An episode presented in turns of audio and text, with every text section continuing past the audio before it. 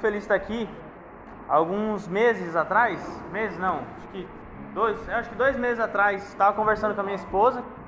Tá, já vou até justificar, ela não está aqui, porque a gente teve um profetinha recentemente, né? No primeiro dia do mês passado nasceu o Heitor, uma criança muito pentecostal, principalmente nas madrugadas. Deus é muito fiel na vida dele mesmo. É uma benção, benção. É. Demais. Só nas madrugadas. Então, a Kel preferiu, achou por bem ficar com ele hoje lá, né? Por causa do horário também. E fora que se a gente estivesse com ele aqui, ninguém ia conseguir fazer nada. Porque ele é muito lindo, né, gente? Né? Porque ele puxou a mãe. Graças a Deus. Deus é fiel. É... Aí, há dois meses atrás, estava conversando com ela, com a minha esposa, e falando com ela assim, amor, você quer... E é verdade, você pode perguntar. Eu falei assim, amor, você quer saber quando Deus quer honrar uma pessoa na terra? O que, que Deus faz? Ela falou, o que, que Deus faz? Ele falou assim, Deus leva ele para ministrar lá no Sexta Converse. É, é verdade, eu falei, eu falei, mas sabe por quê? É, o Fê e a Tati, eles são referência não, não só nessa igreja, mas são referência no campo do, aqui de Sorocaba, referência no campo missionário. São duas pessoas que eu já admiro há muito tempo, então eu confesso que eu fiquei com um pouquinho de ciúme com algumas fotos aí que eu vi. Eu falei, mas deixa, um dia, um dia, Deus vai. E aí que benção, no último, no último Sexta Conversa do ano, Deus resolveu. É, Deus é fiel. Me lembra de sempre trazer o Delbson quando eu for pregar. Delbson uma vez. Ô gente, quem trouxe Bíblia? Glória. Abre sua Bíblia comigo aí, por gentileza. A primeira epístola de João.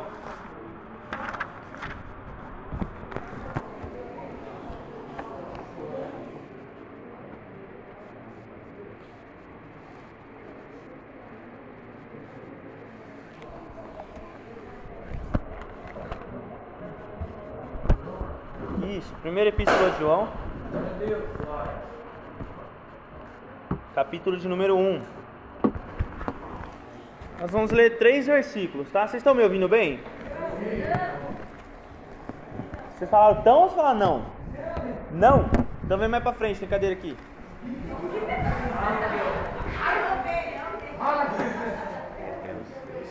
Não, é o do rapaz, é. Brincadeira, Rose, pode ficar mesmo. Você é muito querida, viu, por todos nós. Glória a Deus. Quem achou? Quem achou? Nem... Gente, é o seguinte, eu vou no meu jeitinho, tá? Eu, eu costumo dizer para as pessoas mais próximas que Deus não me deu grandes talentos, não fez de mim um grande pregador, um grande cantor, mas Ele me deu grandes amigos. Né? Eu tenho amigos que cantam, por isso que eu falei pro Vini, pro, pro Vini vir pra cá, que aí eu prego ele entra com as profecias depois no final. Deus brado. Eu vou no meu jeitinho. Eu vejo gente postando foto aí, às vezes nas redes sociais. Hoje Deus quebrou tudo. Deus nunca quebra tudo comigo, mano. Deus nunca quebra nem um copo. Mas. Amém.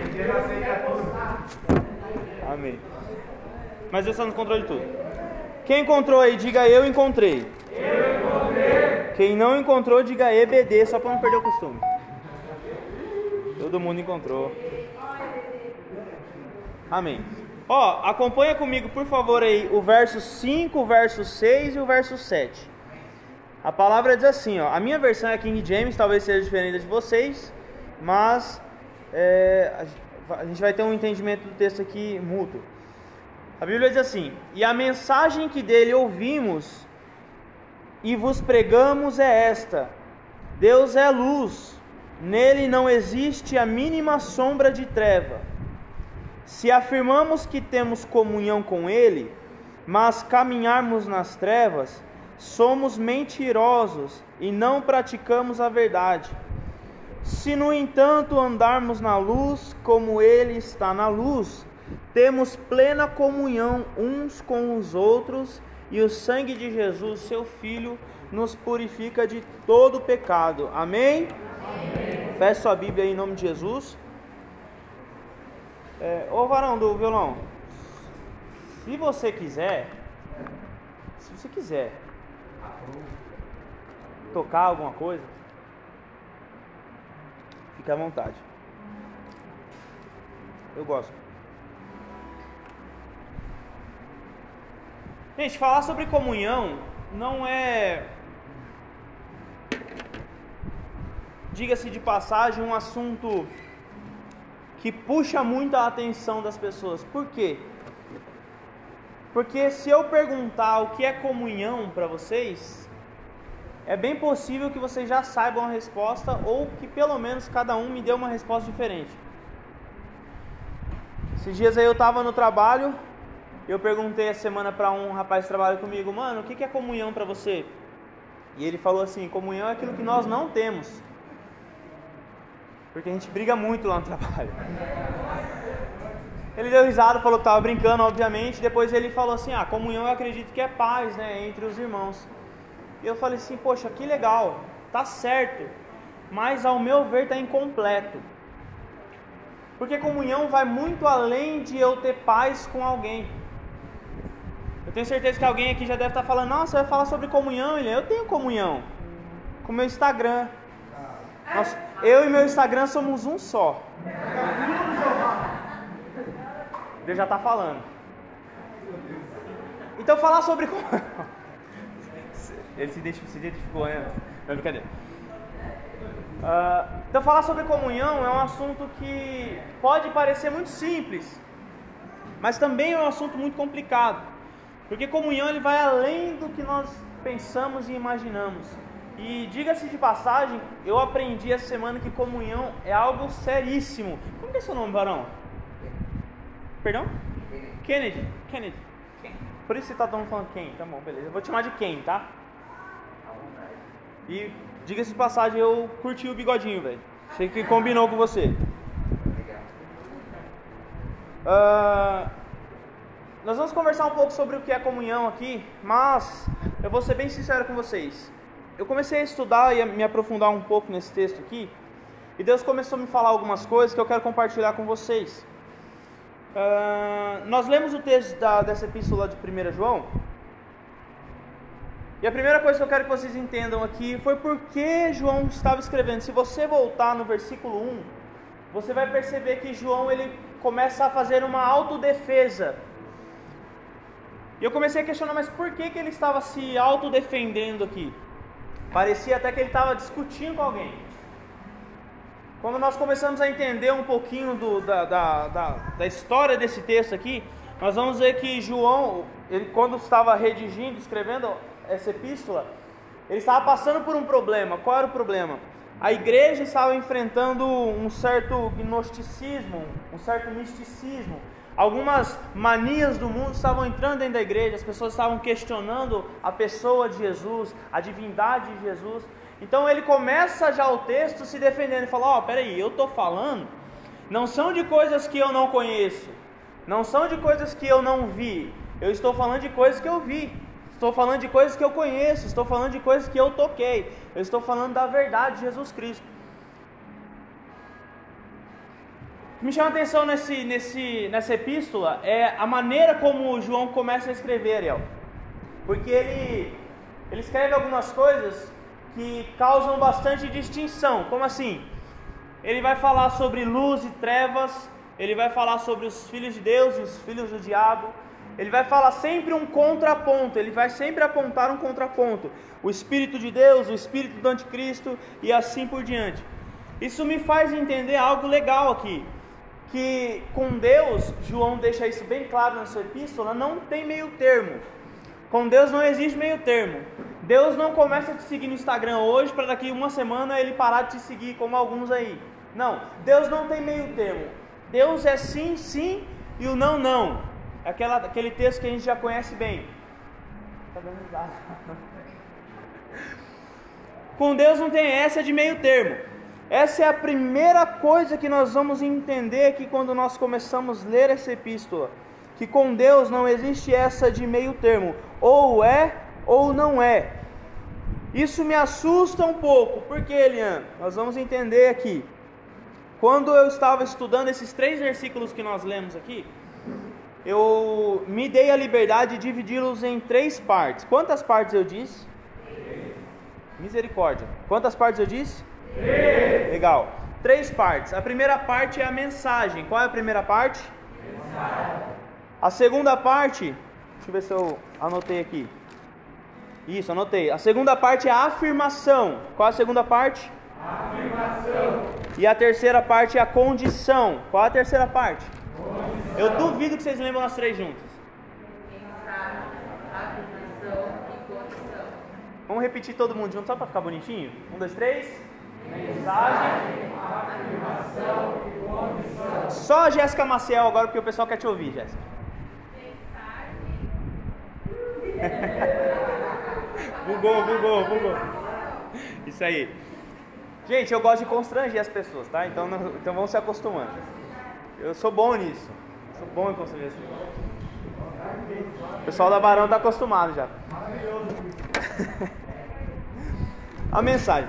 Gente, a mensagem do texto, a primeira mensagem que nós vamos conversar um pouco, ela é uma mensagem muito linda. É uma mensagem atraente, é algo que chama atenção, é algo que a gente olha e fala assim: Poxa vida, que legal. Qual mensagem é?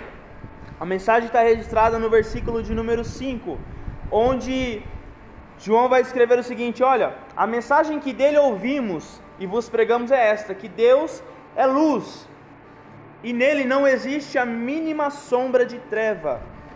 Deus é luz e nele não existe a mínima sombra de treva. A mensagem é linda. A mensagem é muito bonita. Só que a mensagem traz um peso, Diego, que me assustou um pouco. Mensa essa mensagem, Deus é luz, traz uma responsabilidade, Ariel, que me colocou de orelhas em pé, vamos dizer assim. Por quê? Porque como, olha só o que o texto está dizendo, Deus, ele é luz. Deus é luz. O texto não está dizendo que Deus emite luz. O texto não está dizendo que Deus produz luz. Não. O texto está dizendo que Deus é luz. Ele é luz. Aí eu, eu, eu Antônio, eu, eu me perguntei, peraí, se Deus é luz, como pode alguém que anda em trevas ter comunhão com Deus? Cara, se nós pegássemos desde o princípio da Bíblia, nós vamos ver Deus tentando ter um relacionamento com a humanidade. Nós vamos ver que Deus, desde Gênesis, passando ali pelos, pelo Pentateuco, os livros proféticos, os livros poéticos e por aí vai, Deus sempre vai tentar se relacionar de alguma maneira. E a dúvida que surgiu no meu coração com esse texto foi: como pode alguém que anda em trevas, como Isaías diz, que nós éramos um povo que andava em trevas, mas vimos a luz. Como pode um povo que anda em trevas ter comunhão com alguém que é luz? E aí? Sabe qual foi a resposta? Não pode. 2 Coríntios 6,14 vai dizer assim: ó, que comunhão pode haver entre as luzes e as trevas? Então não pode, não existe um meio de alguém que anda em trevas ter comunhão com alguém que é luz. Só que aí surge a primeira problemática. Qual é? Deus ele quer ter comunhão comigo com você. Deus ele quer se relacionar, Diego. Aí surge um ponto de interrogação: e agora, Deus? Se nós caminhamos em trevas e o Senhor é luz, e não há como ter comunhão entre luz e trevas, qual, qual é a solução então? Oh, gente, deixa eu, deixa eu abrir um parênteses aqui. Eu estou fazendo um curso é, toda quarta e sexta noite. Eu acordo às quatro da manhã, vou trabalhar, vou, volto do trabalho para casa, tomo banho, me arrumo, vou para o curso. Quando o professor começa a falar, o curso começa às 7h10. Quando ele começa a falar, eu começo a ver anjos entrando dentro da sala. O padre Marcelo Rossi entra cantando, tem anjos voando nesse. É sério, e, e aí eu sigo numa luta até 10h40 da noite. Então eu entendo, se você ficar com sono, tá? Começar a bocejar, quiser ficar de pé, fica de pé, vai beber uma água, volta, cutuca, pede para alguém ficar atento em você para você, tá? Não se preocupe, Tá? O importante é que você consiga captar pelo menos um pouco aqui da mensagem. Amém ou não amém? amém. Então eu vou incomodar bastante vocês aí para vocês é, participarem comigo. Não pode. Segundo Paulo, que ele escreveu aqui em 2 Coríntios 6, 14, ele diz que não há como ter comunhão entre trevas e luz. Então, qual é a saída? Qual é a saída de Deus para resolver a situação, esse problema? Simples. Ou não tão simples assim. Deus gera filhos. Eu sei que você não entendeu, eu vou, eu vou, eu vou explicar, vou simplificar. Já que não havia como ter relação, comunhão, intimidade, relacionamento entre luz e trevas, o que, que Deus faz? Jesus, desce lá, paga o preço, morre na cruz. Aí vem Efésios 5 e 1 que diz o seguinte: olha, todos aqueles que o receberem, lhes será dado o poder de serem feitos filhos de Deus. Então, qual é a maneira que Deus encontrou de resolver o problema da comunhão entre ele e o homem, entre as luzes e, e aqueles que andavam nas trevas? Deus gerou filhos. Mas quais tipos de filhos? Pergunta para a pessoa que está do seu lado, só para você animar um pouquinho. Qual tipo de filho? Hein? Qual tipo de filho? João, Evangelho 1 e 2. Vou abrir lá. Quem tiver com a Bíblia aí, abre lá também.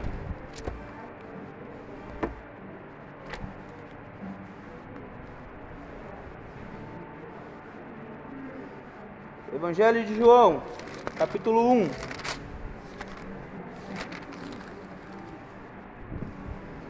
Um e doze.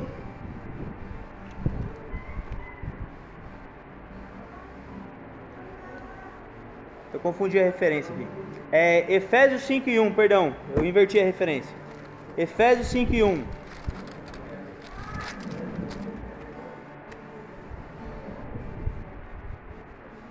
Quais tipo, qual tipo de filhos Deus gerou? Efésios 5 e 1. Quem encontrou aí? Primeiro que encontrar, fica de pé e lê.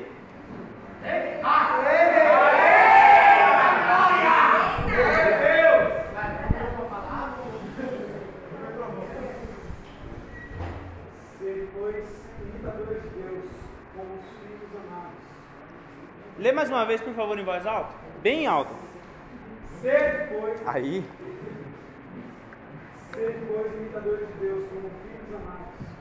Olha que interessante. Deus gerou filhos, mas Ele não gerou qualquer tipo de filho. Ele gerou filho amado. Presta atenção nisso aqui, gente. Ele gerou filho amado. Mas por que filhos amados? Porque todo filho que é amado quer parecer com o pai. Eu vou repetir isso. Por que, que Deus gerou filhos amados? Porque ele sabia que todo filho que é amado pelo pai quer se espelhar no pai, quer parecer com o pai. Aí ele diz o seguinte: ó, sede pois imitadores de Deus, como filhos amados, como aquele filho que olha para o pai e fala assim: nossa, olha, quando crescer eu quero ser que nem meu pai. Eu me lembro quando eu era pequeno, a minha, o meu desejo, a minha fascinação era usar óculos. Meu pai usa óculos, meu pai sempre usa óculos, sempre quis usar óculos. E aí um dia eu descobri que eu, que eu tinha um grau e meio, não, meio 0,5 de, de, de coisa no zóio. É, de negócio do zóio. O que, que eu fiz? Comprei um óculos. Me realizei, e se Deus quiser eu vou comprar de novo, porque eu fiquei bem melhor de óculos. Por quê? Porque o filho que é amado, ele tem admiração pelo pai, ele quer parecer o pai. Mas ele, o que, que isso tem a ver? Isso tem a ver o seguinte: que quando a gente entende que a gente tem que imitar o caráter de Deus, imitar o caráter de Cristo, a gente começa a imitar a Jesus Cristo. E quando a gente começa a imitar a Cristo, a gente começa a se parecer com Cristo. E quando a gente começa a se parecer com Cristo, aquilo que Cristo é começa a refletir em nós. Ele o que, que isso tem a ver? Tem a ver o seguinte, João capítulo 8, versículo 12. Jesus Cristo olha para os seus discípulos e diz assim: Olha, eu sou a luz do mundo. Ninguém entendeu, vou repetir. A gente começa a imitar a Cristo e o caráter de Cristo começa a ser refletido em nós. Só que uma hora Jesus chegou para alguém e disse assim: Olha, Eu sou a luz do mundo. Sabe o que é interessante? Um dia Jesus está andando com seus discípulos e aí eles enxergam um camarada que é cego. Os discípulos questionam Jesus. Fala, Jesus, quem que pecou? Esse aí ou os pais dele? Qual foi a resposta de Jesus? Nem ele nem os pais. Mas isso aí é para que a glória de Deus seja manifestada na vida dele. E aí Jesus solta uma frase. Está em João 9. Jesus fala assim, ó. Em João 8 ele diz: "Eu sou a luz do mundo", mas em João 9, Uriel, ele diz o seguinte: "Enquanto eu estiver na terra, eu sou a luz da terra". Enquanto eu estiver no mundo, eu sou... aí eu pensei, cara, na moral, se eu sou um dos discípulos, eu ia falar: Jesus, espera aí. Ontem o Senhor falou que o Senhor era a luz do mundo. Hoje o discurso já está diferente. Por que está diferente? Porque ontem o Senhor disse que o Senhor era a luz do mundo. E agora o Senhor está falando que enquanto o Senhor estiver aqui, o Senhor vai ser a luz do mundo. E depois que o Senhor for, quem que vai ser a luz do mundo? Mateus 5,13, Jesus olha para os seus discípulos, que é a representação da igreja, e diz assim: ó, vós sois a luz do mundo. Então a intenção de Deus, olha só que interessante isso aqui. A intenção de Deus é tornar você cada vez mais parecido com Jesus, para que a luz de Jesus reflita em você e faça de você luz do mundo. O problema, Fê, o problema é que tem gente que entende isso, ou não entende, né? E ouve assim, ah, eu sou luz do mundo e quer brilhar mais que Jesus, né? Tem uns, tem uns. Só que tem um princípio nisso aqui. Está em 2 Coríntios 3,18. Paulo diz o seguinte: Mas todos nós, não é um, não é outro, não é o pastor, não é o financeiro, todos nós, com o rosto descoberto, refletimos como um espelho a glória de Deus. Cara, o mundo precisa que você reflita a glória de Deus aonde você estiver. O mundo está empanzinado, digamos assim, de pessoas apagadas. Cara, nós precisamos ser luz dentro das faculdades. Nós precisamos, o mundo precisa de luz dentro das escolas. O mundo precisa de luz. A sua rua precisa de luz lá. A sua casa precisa de luz lá. A sua família precisa de luz lá. O mundo está cheio de pessoas, cara, cheio de pessoas que se conformaram em apenas seguir. Estão como a multidão. Aonde Jesus ia tinha uma multidão junto. Aonde Jesus ia? Só que entre a multidão e os discípulos, toda vez que Jesus precisava ter um, um momento de intimidade, a multidão ficava de lado e quem ele trazia? Os discípulos. O mundo precisa que nós jovens. Oh, o rapazinho lá, como que é o seu nome mesmo, varão? Raduan. Como? Raduan. Raduan. Raduan ou Raduane?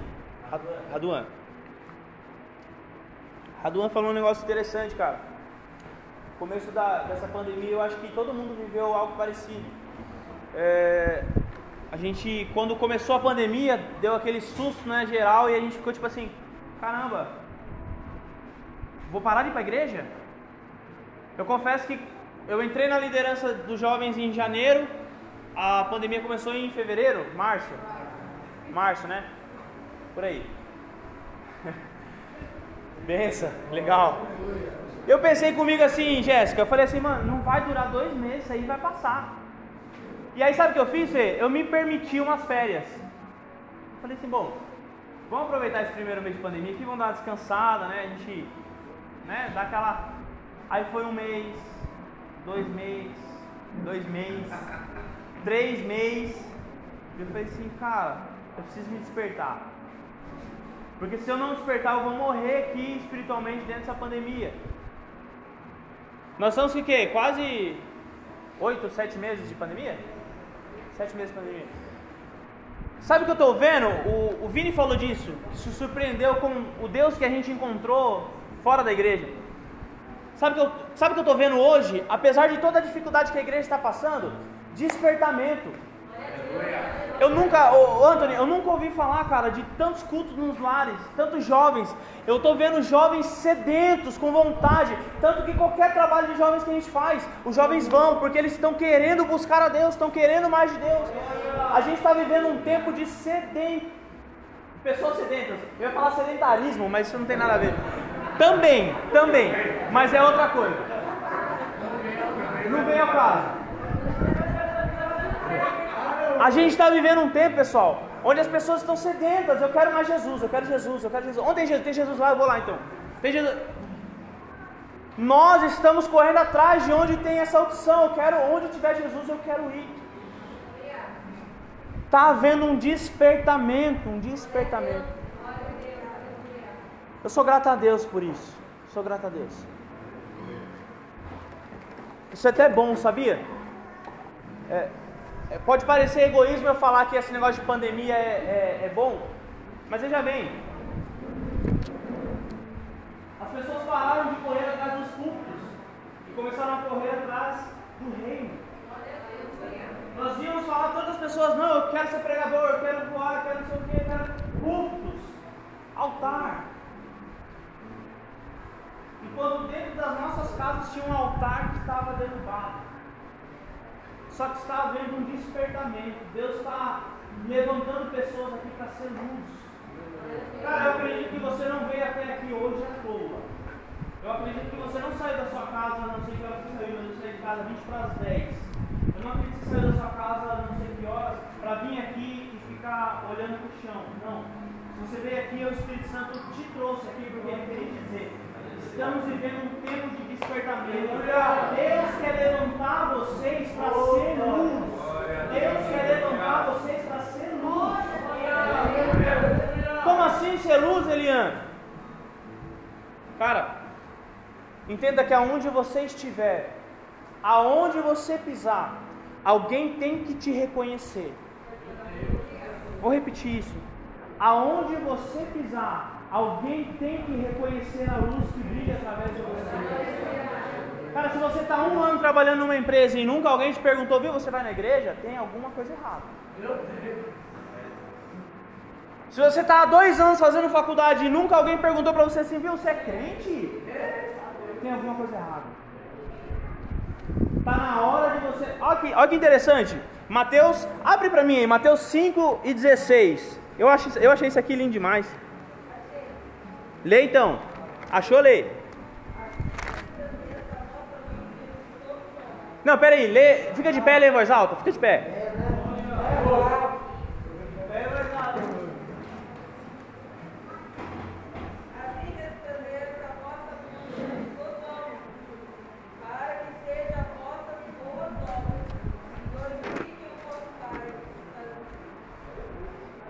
Assim sejam, como que é? Assim deixe resplandecer a sua luz perante os Quem tem que ver a sua luz brilhando?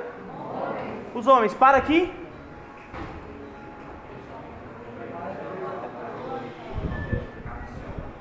Vamos fazer ficar bonitinho isso aí? Rose, fica de pé.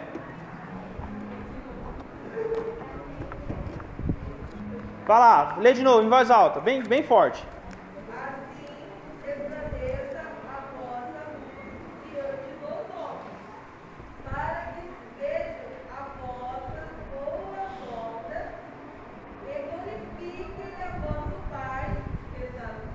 Olha que interessante. Quando a luz que eu emito através de Jesus Cristo, ou quando a luz que Jesus Cristo emite através de mim, tira alguém das trevas, aí sim o nome de Deus é glorificado. Você quer glorificar o nome de Deus?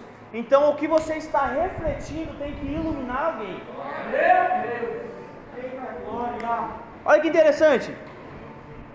Quando que nós temos comunhão com Deus? Quando nós entendemos o porquê nós fomos chamados. Vou repetir isso aqui em nome de Jesus, eu quero que você grave isso. Quando é, Elian, que nós temos comunhão com Deus? Quando nós entendemos o porquê nós somos chamados. E por que, que nós somos chamados, Elian? Nós fomos chamados para ser luz do mundo. Então, aonde você estiver, você tem que iluminar, cara. Aonde você pisar, você tem que arrancar alguém das trevas e trazer para a luz. A luz de Jesus tem que alcançar alguém através da sua vida. Se isso não acontecer, é porque nós estamos precisando de um despertamento. É por isso que Deus trouxe jovens para dentro dessa igreja hoje para dizer que você tem que ser luz. Eu quero que você saia daqui hoje querendo iluminar todo mundo. Você vai chegar nessa casa acender as luzes, tudo. Não, tô brincando, não é esse tipo de. Eu quero que vocês saiam daqui com essa consciência. Eu preciso ser luz, eu preciso ser luz. Preciso... Esses dias eu tive um diálogo com a Kelfe. E eu perguntei para ela assim: eu estava num momento de pensamento dentro do carro. Eu perguntei assim, amor, você, você sente que você está fazendo o melhor que você poderia fazer? Eu achei que a resposta dela seria assim: sim, porque a Kel é dessas. Ela falou: ah, sim. Sério, amor? É? Mas não, ela parou e ela falou assim: nem de longe. E aquilo foi um choque para mim, foi um choque para ela. Por quê? Porque nós tivemos um momento de consciência que nós não tão, estamos fazendo tudo o que nós poderíamos fazer. Aí eu transmito a, a pergunta para vocês. Faz 10 segundos aí, vou dar para vocês se avaliarem. Vocês sentem que vocês estão fazendo o melhor que vocês poderiam fazer? Não sei responderão, responde para você. Só que eu quero que você saia daqui com essa interrogação. Eu posso fazer mais? Eu posso fazer mais? Cara, eu tenho certeza que você pode fazer mais. Eu tenho certeza que você pode fazer mais. Continuar. Bom, o primeiro nós falamos, qual era o primeiro, a primeira divisão mesmo? Alguém lembra?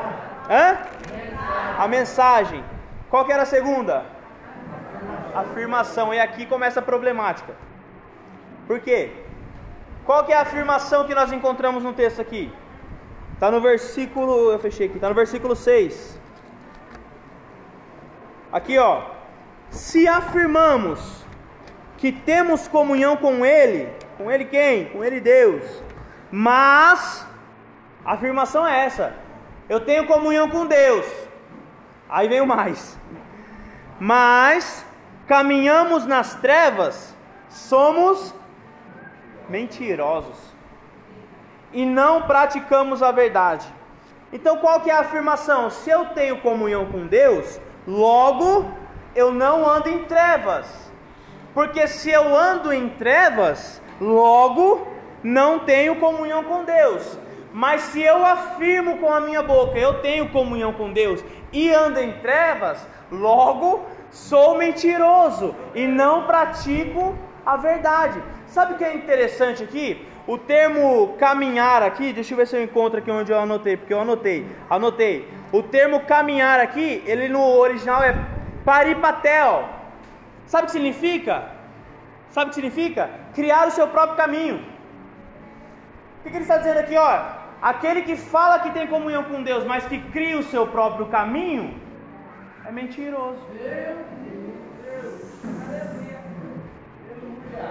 Elian, não posso criar meu próprio caminho? Elian, não posso criar meu próprio caminho, Elian? Não, não pode. Por que não, Elian? Porque o caminho já está pronto. Não, não, não, perdão, perdão. Eu vou, eu vou refazer essa palavra porque o caminho já não está pronto. Porque a ideia de estar pronto traz a ideia de que ele foi feito. E não, o caminho não está pronto, o caminho já é.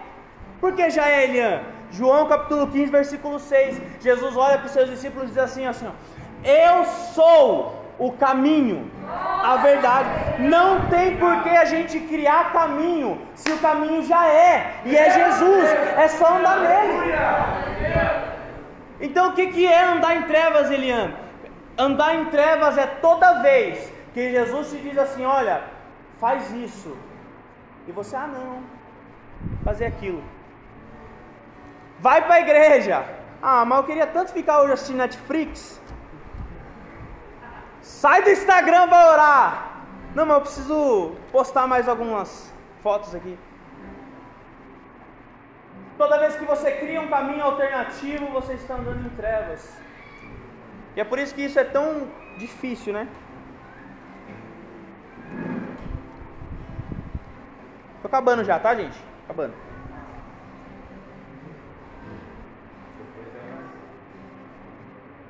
Uh, então, se eu falo, tenho comunhão com Deus, mas ando em caminhos de trevas, ando nas trevas, eu sou mentiroso e não pratico. Sabe o que eu achei interessante aqui? Se nós acompanharmos o texto, o versículo 6 ele começa dizendo o seguinte: se nós se afirmarmos, o que é afirmar? Falar com a boca, né?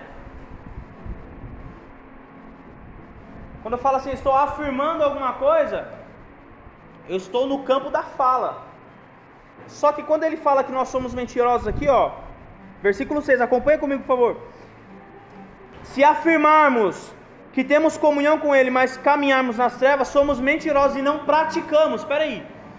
Afirmar a questão de falar, mas praticar não é falar.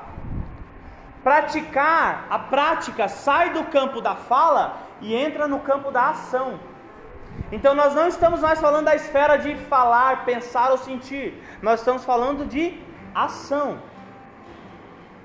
Certo ou errado, gente? Muita gente está me olhando assim já. Vesgando, tá. Por que, que isso me chamou a atenção? Porque a intenção de Jesus Cristo sempre foi gerar ação. Tanto que os maiores princípios bíblicos não são o que sentimos ou pensamos, e sim como agimos. Explica aí, Celiano. O quem falou sobre amor, não falou? E ele falou algo certíssimo. Se nós estudarmos um pouquinho do amor bíblico, nós vamos entender que o amor que a Bíblia propõe não é o amor que eu sinto, não é o amor que eu penso. Gente, fala para mim, responde por favor. Como que eu faço para amar o inimigo? Fala para mim, não Jesus, como que eu faço? Tem como? É difícil, né? Sabe por quê? Porque a gente entende amor como um sentimento. Então, quando você entende assim, você vai falar assim: ó, nossa, eu odeio o Ariel, mas eu tenho que amar, eu tenho que sentir coisas boas por ele. Não! O amor que a Bíblia está falando não é como eu me sinto em relação a alguém, é como eu me comporto em relação a alguém. Vou contar um testemunho aqui. Uma vez alguém olhou para mim e falou que não gostava de mim. Com, com um pouco mais de intensidade, né? mas falou. Eu, obviamente, comecei a desenvolver um sentimento de tristeza por aquela pessoa. Só que esse princípio entrou no meu coração, Fê. Sabe o que eu fazia? Bom, se amor é prática, não é sentimento, então eu não preciso sentir nada por ele, eu preciso praticar amor por ele. Como que eu vou praticar amor por ele? Eu chegava nele, Antônio, perfeito. Eu chegava nele e fazia isso aqui, ó. Tá, senhor? Não, mas ele. Fica aí. Fazia, fazia, senhor. Sabe o que ele fazia? Ele cruzava o braço e ele pra mim. Ele fazia isso aqui, ó. Não sou obrigado a pegar essa mão. É.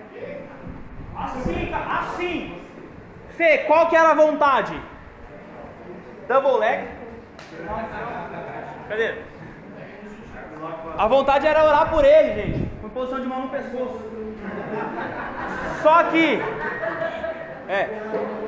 Só que a gente entendeu que a prática do, ó, a prática do, do amor não está relacionada ao que eu sinto em relação a alguém, e sim como eu me comporto em relação. A mesma coisa se aplica aos casais. O que mantém um casal junto, gente, vou falar. O que aproxima um casalzinho, gente, não é amor, gente, não é. Eu fico doente quando eu vejo, gente, começou a namorar ontem. Ai, eu te amo. Para, gente, isso aí não é amor. Isso é paixão. A paixão. É. As pessoas tendem a, a, a, confundir, porque elas são de fatos parecidas, mas sabe o que vai diferenciar a paixão de amor? A paixão ela termina, o amor não. Se terminar, é porque não era amor, era paixão. A paixão é aquilo, sabe o que acontece muito no começo de relacionamento? As pessoas, elas se mascaram. Já perceberam isso? A menina nunca lava louça, mas no começo do relacionamento é o namorado ligar. Ela vai pra pia. Vai a casa, limpa a mãe até estranha. A mãe fala, nossa, que com essa menina? Paixão. O menino não toma banho. Não gosta, mas? Não gosta. Mas está apaixonado, ele começa a tomar banho três, quatro vezes por dia. O pai reclama da conta de água. Paixão. Sabe o que é isso? É paixão. Só que a paixão não se sustenta. Sabe o que é amor? O amor é que mantém um casal junto quando as máscaras começam a cair. E aí as pessoas começam a ver o que é verdade. E a verdade às vezes vai incomodar. E é nesse momento que você vai dizer se você ama ou se era só paixão. Tá pegando isso aí ou não? Amém. Vou terminar agora, prometo. Vou até fechar aqui. Vou terminar. O evangelho ele causa ação. Quem se lembra aqui do tanque de Betesda? Tanque de Betesda.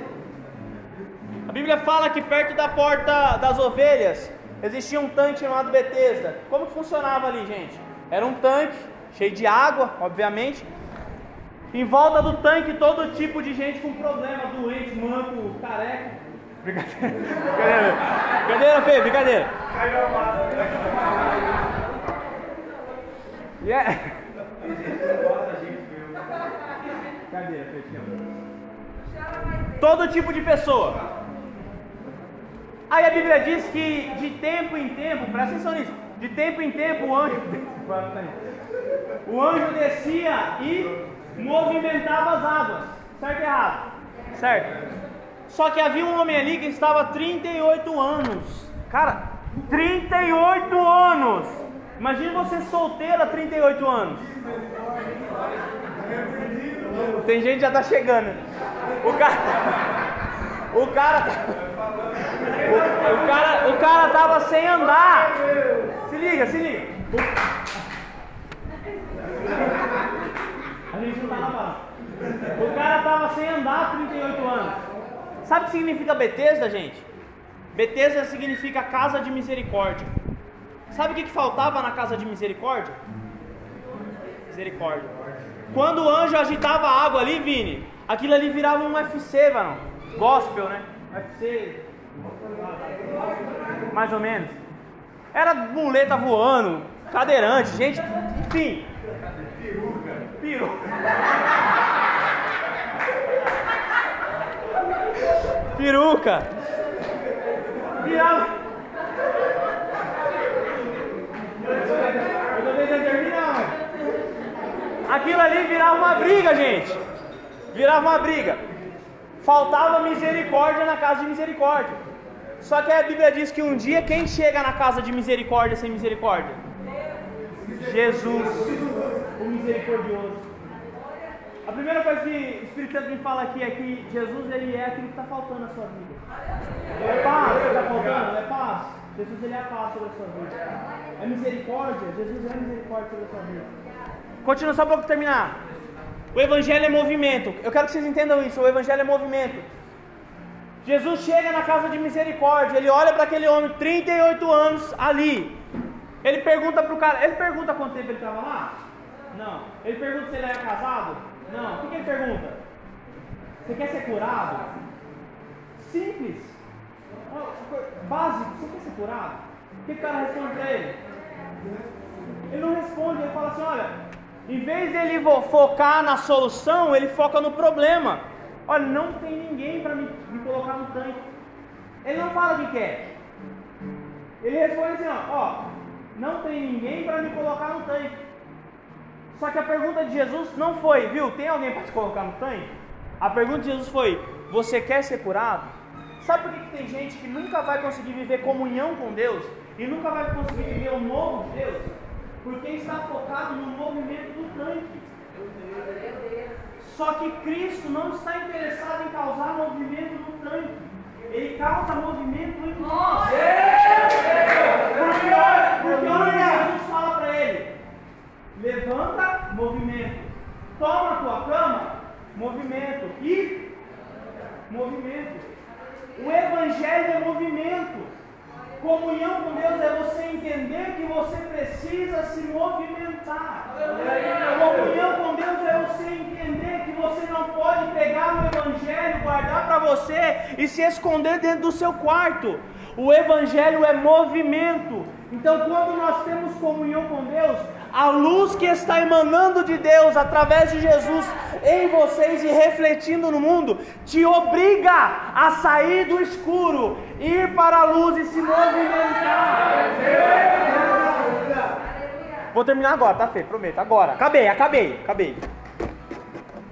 Eliane, você não vai falar nada de comunhão com os irmãos? Vou agora para terminar.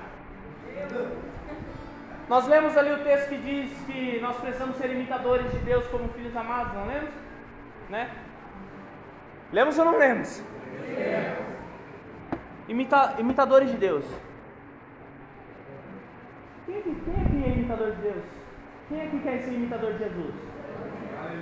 Eu vou perguntar de novo, eu vou, eu vou dar dois segundos para vocês pensarem se vocês querem levantar a mão. Quem quer ser imitador de Jesus? Amém. Vamos ver se a resposta vai mudar. Ô Fê. Um dia Deus, um dia Jesus olhou para Pedro e disse assim: Pedro, você vai me negar, cara. E Pedro bonzão falou: Não, não vou, não vou te trair, não, não vou te negar, não. Eu sou o cara, pá, vou com você até a morte aí, nós. Foi ou não foi? O que aconteceu? Pois é, negou. Fala pra mim uma coisa: quem foi negado? Foi Jesus que negou Pedro ou Pedro que negou Jesus? Pedro que negou Jesus? Então foi Jesus que traiu Pedro ou Pedro que traiu Jesus? Foi Jesus que entristeceu Pedro ou foi Pedro que entristeceu Jesus? Foi Jesus que frustrou Pedro ou foi Pedro que frustrou Jesus? A última, foi Jesus que magoou Pedro ou foi Pedro que magoou Jesus? Quem foi atrás de quem para resolver o problema?